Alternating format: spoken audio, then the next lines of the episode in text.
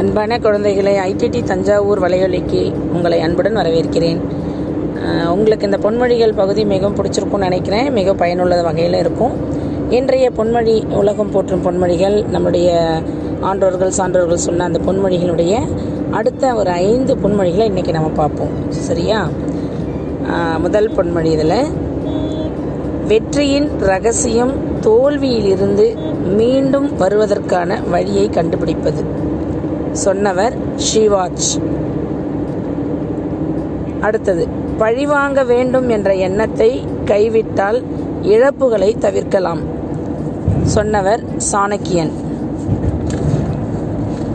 அடுத்த பொன்மொழி எப்போதும் கடவுள் நினைவே வேண்டும். அது முடியவில்லையானால் தூங்கி எழுகின்ற போது சாப்பிடும்போது படுக்கும் போதாவது நினைக்க வேண்டும். சொன்னவர் நம்முடைய அருட்திரு கிருபானந்த வாரியார் அவர்கள்.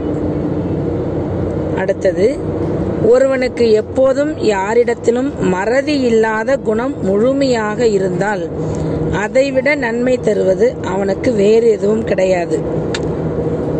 இது சொன்னவர் யார் என்று தெரியவில்லை ஆனால் இது ஒரு அருமையான பொன்மொழி.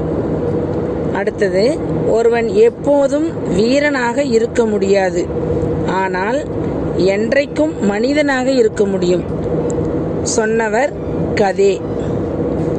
என்ன குழந்தைகளா? இப்போ இந்த பொன்மொழிகள் உங்களுக்கு வாழ்க்கைக்கு மிகவும் பயன்படும்.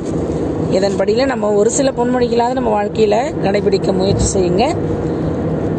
நீங்கள் இந்த மாதிரி விஷயங்களை ரொம்ப செய்திகளை பயனுள்ள செய்திகளை கேட்கணுன்னா ஐடிடி தஞ்சாவூர் வலையொலியை மீண்டும் மீண்டும் கேளுங்க. உங்களுக்கு மிக பயனுள்ள வகையில் அமைஞ்சிருக்கும். மீண்டும் அடுத்த பகுதியில் சந்திக்கிறேன். நன்றி வணக்கம்.